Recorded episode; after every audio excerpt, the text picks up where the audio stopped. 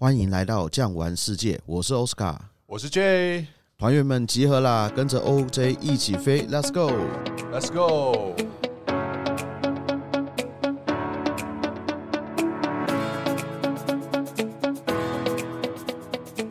哇，J 啊，又好久不见了。是啊，对啊，那我们今天呢，哈，要去一个蛮特别的一个地方哦。我们巨匠旅游算是一个欧洲旅游。美加旅游、邮轮旅游各方面的产品，我们都蛮多元的。今天来说呢，我们要介绍一个什么样的特殊产品给大家呢？今天这个产品很特别，包含了我相信市面上非常少的个人有去过了。那我们呢，哈，今天呢，主要呢，这个行程叫蒙贝啊。什么叫蒙贝呢？就是蒙古贝加尔湖。贝加尔湖，哇，这有一种历史情怀的一种感觉。这好像都是以前小时候教科书上的一些地理名词，或者是景观特殊的景点。没错，没错。而且呢，我们这个第一站就要到达乌兰巴托。哇，这也考你一下，内蒙的首都在哪里？内蒙的首都该不会就是在呼和浩特？呼和浩特，这个名字都没有听过。那今天呢，我们啊也找来一位啊贵宾啊。专业蒙古与贝加尔湖专门制作形成的线控，那我们呢哈一起来欢迎他，来邱先生来我们自我介绍一下。各位大家好，我叫邱喜伟，目前是在巨匠旅游服务，我负责俄罗斯、中亚以及前苏联国家的线控。我本身是学俄文的，那在俄罗斯读书，在那边做事，所以那一块我很熟。那因为前苏联国家都是讲俄文的。是，所以中亚、波海三国还有外高加索都是讲俄文。那因为我在那边读书做事，所以我很希望把最真实、最漂亮的景点介绍国内去参观。没错，这个行程啊，最应该知道哈，就是不是那么普及啦。因为呢，它算是比较人文情怀或者是历史，还有特殊景观景点这一方面的。所以很多朋友们可能在我们巨匠旅游算是老客人。哦，或者是已经旧雨新知，很多的国家都走过了。可能这一部分呢，我们台湾市场在十几年前开始有，像是西伯利亚大铁路啊、贝加尔湖啊、蒙古的行程，包括我们讲北韩的行程，大概都在十几年前开始。到现在来说呢，也算是一个稳定期，就是疫情也过去了，再加上现在的基础建设比较进步。所以各方面的软硬体设施，现在算是一个非常适合走到这一块的旅游景点的。没错，然后我们这个蒙古呢加贝加尔湖呢，这个行程它天数不短，它总共有这个十五天，哦，包含坐飞机的时间。那那个西伟兄啊，可不可以帮我们稍微介绍一下我们这一次行程大概的一个走向？我们的行程主要是从台湾出发。从香港转机到蒙古的首都乌兰巴托，那乌兰巴托旅游之后呢，我们坐车子经过所谓的古茶道之旅，到买卖城恰克图，然后进入了俄罗斯的布里亚特的乌兰乌德，然后从乌兰乌德坐西伯利亚大铁路的火车到东方的巴黎伊尔库斯克，伊尔库斯克参观之后呢，再到奥利洪岛，这是我们整个的行程。那我们今年的行程最主要是在乌兰乌德增加了三天两夜的行程，参观它的海豹岛，还有所谓俄罗斯最美丽的村庄之一。这个行程大概在市面上是没有人有拍过的。这个海豹岛特别哦，这边看起来不靠海哦。这个海豹是淡水还是海水了？这个海豹岛是全世界唯一的淡水海豹，这也是一个谜。为什么说在贝加尔湖会有海豹的产生？那它是全世界唯一的哈。那也是因为世界唯一，所以我们已经到了贝加尔湖，所以我就觉得说应该去看一下这个海报，而且这个海报岛是在二零二零年的时候，俄罗斯才正式开放，让他们人跟外国人可以去参观，所以我们要申请一个入园的许可证，所以它算是一个非常自然的景观，而且算是世界上蛮独特的部分，所以市面上一般房间我们就特别包含了这个景点。但是其他家可能就没有嘛，对不对？对，其他家应该没有。但是旅游是没有所谓的所有权的。我相信明年就会很多人去了。对对对，没错。有一句话：“天下文章一大抄。”哇，刚刚听到了一个地名哦，相当有这个历史的一个情怀呢。恰克图，恰克图条约嘛。对，那历史呢可以回去看一下。那因为这个地方呢，离我们毕竟是比较远，而且比较陌生啊。那这个邱大哥可不可以跟我们稍微讲一下蒙古加贝加尔湖啊？它比较适合旅游的一个时间季节，大概在哪一个时候？我当然知道了，一年四季各有各的风貌，但是比较符合我们啊台湾人适合的一个天气气候，大概是在哪一个点？还有哪些旅游亮点？大家跟我们介绍一下。以蒙古贝加尔湖来说，基本上应该是六月初开始去是最好的季节，因为就像昨天开始。在蒙古前一阵子，蒙古还下雪，而且在蒙古的时候，如果你要住蒙古包的时候，因为它在冬天的时候，蒙古包是没有营业的，所以它要整修、要维护，对不对？大概到六月份开始进入旅游的季节，然后一直到九月底金秋时期结束，这一段是属于蒙贝最佳的旅游时间哦，这个是最适合旅游去的。所以你认为？如果你四月份、五月份去，其实是不适合的，因为蒙古的草没有长出来，然后蒙古包也还没有整修好，对不对？会很冷，因为蒙古包里面是基本上是没有取暖设备的。过了一个冬天啊，所以它的那个蒙古包的帐都要修理、重新的整理啊，所以六月份初开始是这段的时间。哇，所以它的这个时间并不长，大概也就是三四个月左右的一个这个时间而已。那我们的住的这个蒙古包哦，好像我们特别有预定一个比较新的一个这个蒙古包。那是这样，听说我们这个蒙古包呢，自己有一个独立的一个卫浴，比较独立的卫浴设备。其实以前早些年呢，我们去住蒙古包，大家都会想说是去体验，对不对？但其实随着啊这几年来，算是全世界啊哦比较旅游开化以外，现在慢慢也走向户外了。举凡来说好了，我们现在不是很多登山露营有没有这样的活动？其实住蒙古包，我们台湾的朋友现在非常希望能够体验蒙古包这样的旅游方式。对，没错，现在旅游就是一种体验嘛。是。那刚刚呢，哈，这个齐伟兄呢，跟我们介绍了所谓的最佳旅游的一个季节。那可不可以稍微跟我们介绍一下我们这一次行程的亮点？刚刚讲过海豹岛了，中间还有没有哪些比较这个特别的地方，给我们介绍一下？蒙贝的行程在市面上销售已经大概有十年的时间了，所以基本上来说，在蒙古的地方亮点大同小异，只是我们强调的是我们吃住都有一定的水准。那刚刚各位谈到的那个蒙古包，其实蒙古包带卫浴设备现在是最基本的需求，对台湾的游客来说，如果说你要住传统的蒙古包，因为蒙古的温差大，所以你传统蒙古包里面是没有暖气的。晚上的时候，那个蒙古的那些工作人员会帮你开门加柴火。那每进去的时候呢，基本上以客人的睡眠的时间会睡得不是很好，注重睡眠，你一开门一关门就会起来，就会醒啊。所以那种加柴火的，我们一般是没有用。体验是在以前，是因为没有新式的蒙古包。那现在的蒙古包基本上我们已经做到有卫浴设备，然后有些有开暖气的，有那种加热型的暖气。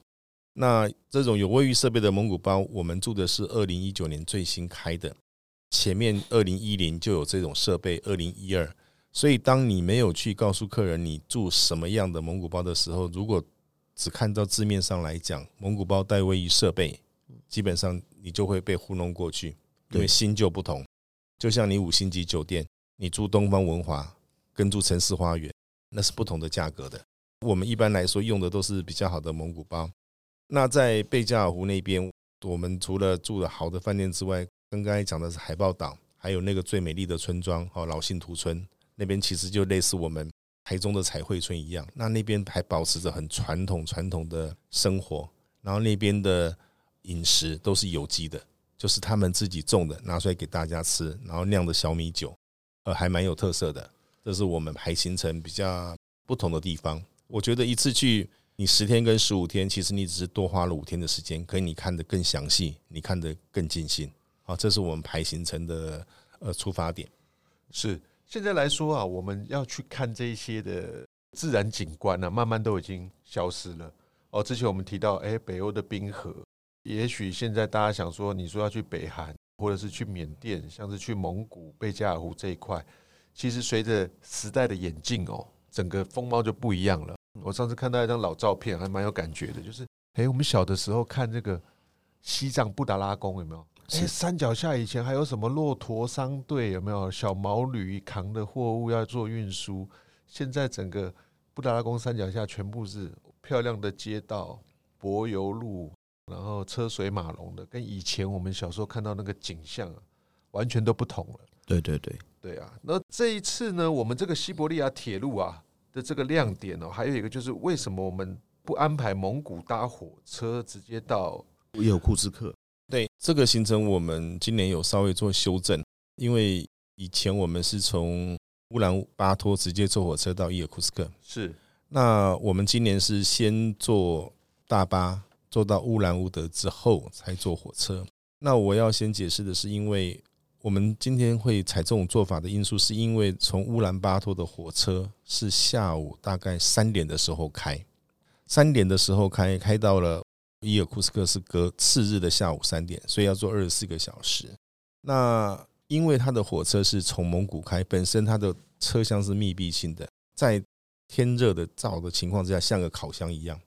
所以以前我们的经验是说，那因为这一段的火车很多是没有冷气的，所以客人坐这个火车的时候，就等于在烤箱里面一直烤，一直烤，一直蒸蒸汽的二十四小时。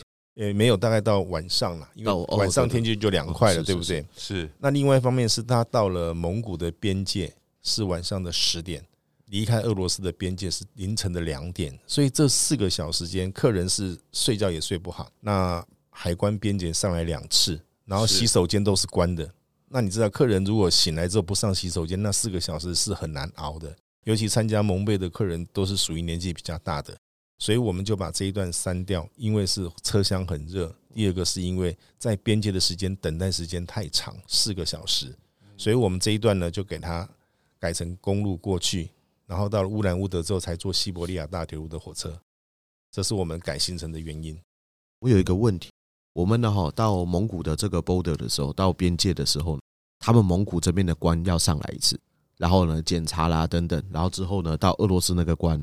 然后俄罗斯那边的人再上来一次，那就跟我们从那个爱沙尼亚开车开到圣彼得堡的时候，那时候感觉有点像。我那个真的是有的时候会旷日费时。不过我们现在改坐游览车嘛，转坐 coach 嘛，那这样子的话，起码我们稍微自由一点。过边境的时候，对，边界下来一定是有洗手间的了。对 对，而且稍微可以舒展活动一下。对对，你看凌晨的。火车过关哦，要上来说真的，大家这个一定生理上、心理上都有一些压力。虽然说现在啦，俄罗斯已经不是苏联了，但是我相信可能还会有些贵宾会觉得啊，那个就是共产国家，其实不是啦。那邱大哥啊，我再请问一下，我们呢这个西伯利亚大铁路路呢，我们旅游的亮点大概在哪里？其实整个西伯利亚大铁路是从海参崴。所以东边的海参崴一直到莫斯科，这是西伯利亚大铁路，是九千两百八十八公里。那我想，我这个火车我坐过好几次哈。所以从乌兰巴托到乌兰乌德这一段，并不是西伯利亚大铁路，它是属于西伯利亚大铁路的蒙古支线。它往南可以一直到中国的北京，所以北京也有火车直接开到莫斯科。所以北京经过了蒙古到乌兰乌德这一段叫蒙古支线。从乌兰乌德往西之后，一直到莫斯科，才属于西伯利亚大铁路。那我们安排从乌兰乌德坐到伊尔库斯克，对不对？这是属于西伯利亚大铁路的一段，只有四百多公里，体验一下九千两百八十八。那我坐过西伯利亚大铁路，坐过大概有六七次，坐过旅游列车，也坐过一般的火车。基本上，我并不是非常建议整段坐火车，因为它的亮点只有在几个城市有。所以大概在明后年或者明年的时候，等到那个所谓的乌俄特别行动的战争结束之后，对不对？我会排一个西伯利亚大铁路，从海参崴一直到莫斯科。哇！我所使用的火车路段大概只会用两段来做，是最漂亮的。那不建议整个坐火车，因为我坐过了五六次，客人的反应不会很好。我坐的是观光列车，就是有餐车，有整趟都是观光客在坐的哈。所以我会去思考改一个比较好的行程给我们的客人来参加。因为有时候火车旅游是这样子啦，虽然有一段我们会觉得很新奇，但是我们还是想要下车活动，转换不同的时空或体验啊，或者是陆地上的旅游等等的。所以呢，分开来截取最精华的，也会把我们的行程塑造的比较有一点特殊性亮点在这边。没错，邱大哥，那我的题外话，请问一下，从海参崴坐到莫斯科要坐多久啊？七天七夜。哇，七天七夜。对，那个是他所谓的正常的火车，呃，七天七夜，九千两百八十八公里。是，哎，那中间可以下车吗？还是就中间可以下车？比方说你是坐正常的火车是可以下车，对不对？但是比方如果今天你坐旅游列车或者是观光列车，全部给观光客坐的，基本上他是在火车上过夜啊，所以你没有办法真正到参观它的 highlight，因为它是当天早上到晚上走，基本上都是这样子，任何的城市都这样子，他没有说，比方说进去了伊尔库斯克，他住三天两夜，因为他景点很多。但是他都是一天，所有的点都是一天。一天结束之后，他只让你体验到西伯利亚大铁路的感觉，可是它的精华你没有完全的体会出来。所以我觉得有些地方是可以去修正的。对，所以我们这一次的行程可以在这个伊尔库斯克多留几个晚上，其实相对来说我们的体验会更好。那另外呢，我们拿行程里面，当然我们有个 highlight 嘛，就是要去这个贝加尔湖嘛。那我想请问一下，因为我看到我们的这个。有所谓的这西伯利亚大铁路，还有这个贝加尔湖环湖铁路，这两个中间有没有什么差别呢？OK，呃，我想这个要跟不只是跟你们解释，跟所有的游客也解释一下。其实贝加尔湖并没有所谓的环湖铁路，嗯哼，因为贝加尔湖跟台湾差不多大，是台湾的四分之三的面积，所以有三万两千多平方公里。所以如果环湖的时候，你就知道那个铁路是要环着台湾走一圈。这叫环湖，事实上不是这样子啊。现在市面上所谓的贝加尔湖环湖铁路，其实可以叫沿湖，因为它只有沿一段而已，沿了大概九十几公里。它是从斯鲁将卡那个地方一直走到了贝加尔湖港口之后，再往北到伊尔库斯克。那从斯鲁将卡到贝加尔港这一段，就是所谓的沿湖铁路。往北的部分呢，原来的西伯利亚大铁路就是走这一条，但是因为在伊尔库斯克做了一个水力发电站，它盖了一个水坝，盖了水坝了之后，安加拉河上升淹没了这一段的铁路，所以呢，他就从斯卢将卡往山上走上去，盖了一个新的铁路，叫新西伯利亚大铁路，对不对？那那个旧的就变成所谓的沿湖铁路。那目前台湾都把它叫做环湖铁路，事实上它只是沿湖走了一段，大概走了大概九十七公里。这个跟你们稍微的解释一下。那我看了一下这个行程，我们呢？这一次的行程呢，不仅仅是有这个所谓的铁路啦、湖泊啦等等，包含我们也会去沙漠，对不对？对，我们在蒙古会去戈壁沙漠，哇，骑骆驼，所以看得到草原，看得到沙漠，看得到湖，还看得到一些远处这些雪山的山峦等等的。对，看得到，包含我们还去一个国家公园，对不对？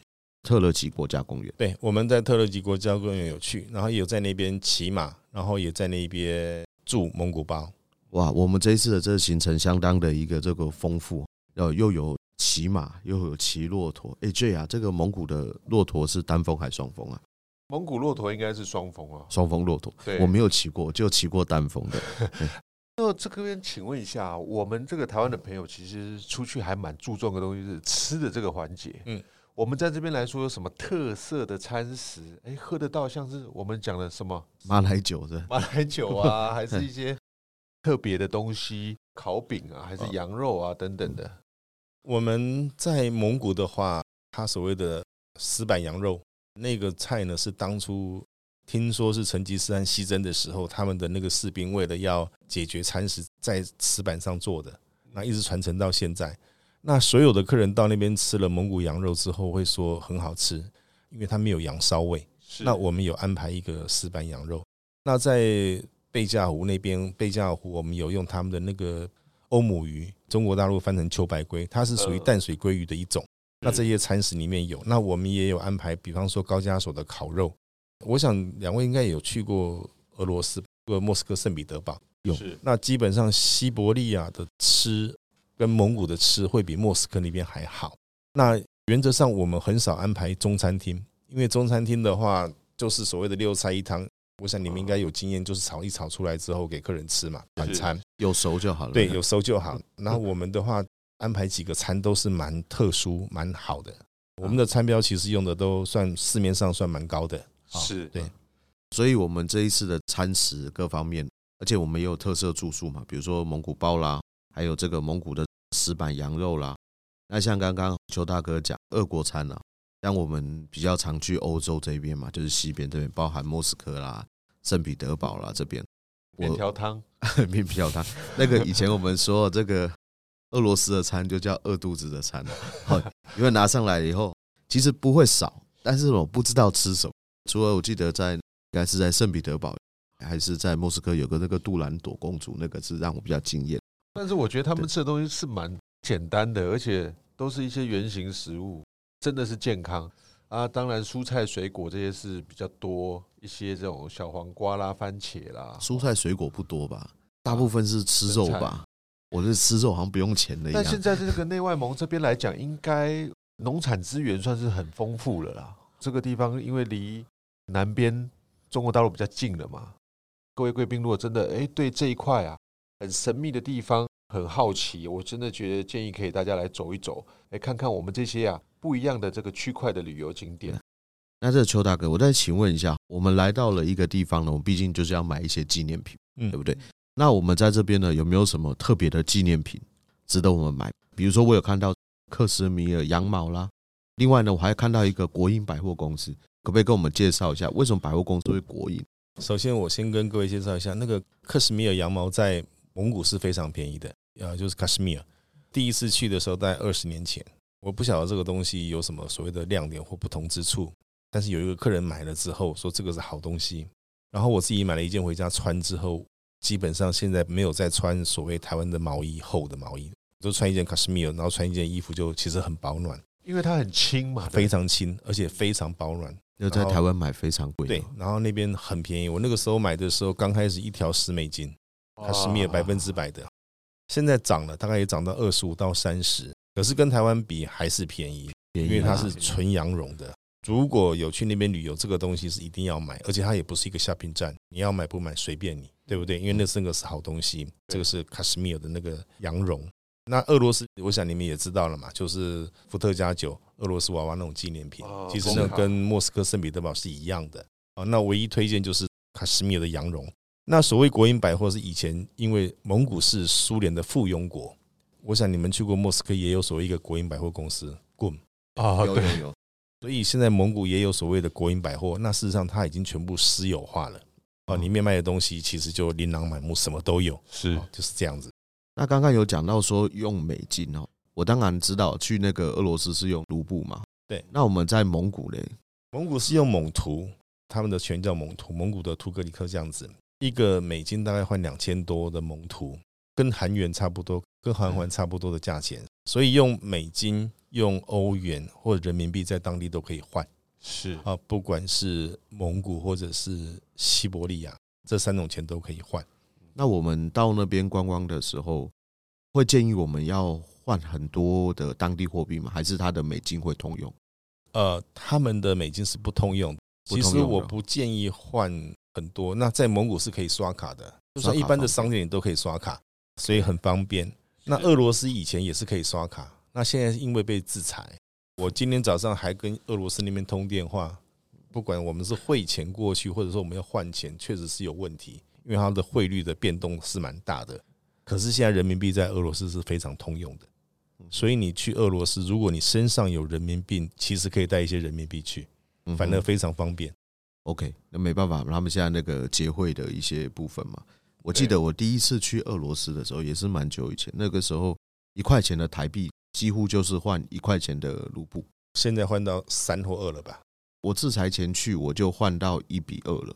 对啊，那现在俄乌战争，我看这个大概二二点五三，没错。对，它这个有很多贬值哈。那除此之外呢，我们到当地了以后，我们也会想要。体验一下当地的一些这个民俗风情嘛？那邱大哥呢，有没有帮我们安排一下？比如说一些民俗的舞蹈、民俗的秀等等的？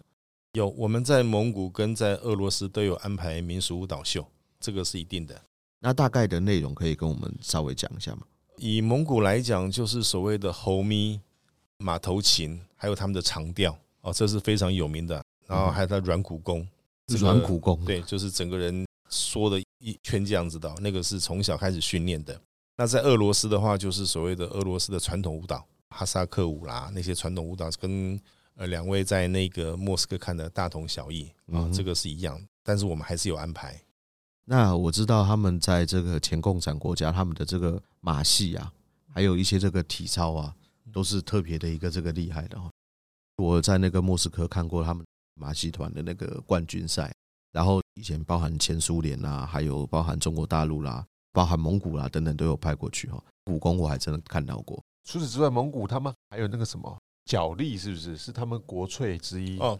那个是男子三项摔跤，对，那个是那达慕的时候表演的。那一般来说，在传统舞蹈里面不会有这个项目。还有就是蒙古他们马术，蒙古马算是一个很有名的这个品种啊。当时这个成吉思汗有没有？哎，他们就是带领的这个蒙古族部落的这些蒙古马，对，哎，对。蒙古马是矮脚马嘛，对不对？对，比较小只，而且是很能走啊，一天可以真的是日行千里啊，是耐力很好的这个马种，可以冲刺。所以蒙古人那时候出门打仗带三匹马，一匹休息，一匹骑着，一匹是在自己的食物物资。对对，所以那时候蒙古蒙古骑兵，对对对，算是一个历史上一个很重要的一个过程啊。那我们呢，十五天的一个这个行程啊，其实没有办法三言两语。就把它讲完，邱大哥要不要帮我们总结一下我们这一次行程想要提供给客人什么样的一个最大的一个体验？以十五天里面的行程，基本上来讲，我们提供给客人就是参观到最自然的风光，还有最原始的风光，还有最最迷人的贝加尔湖海豹。我觉得可以来看一看我们跟市面上的什么不同的点。OK，时间很快，半个小时左右呢，我们又过去了。那喜欢我们的行程呢，请这个按赞订阅。听完今天的内容，您是不是很想赶快就出发前往蒙古旅游了呢？喜欢今天的内容，记得订阅、分享给你的亲朋好友。感谢收听，我们下集再见喽！拜拜，拜拜，拜拜。本节目由巨匠旅游制作播出。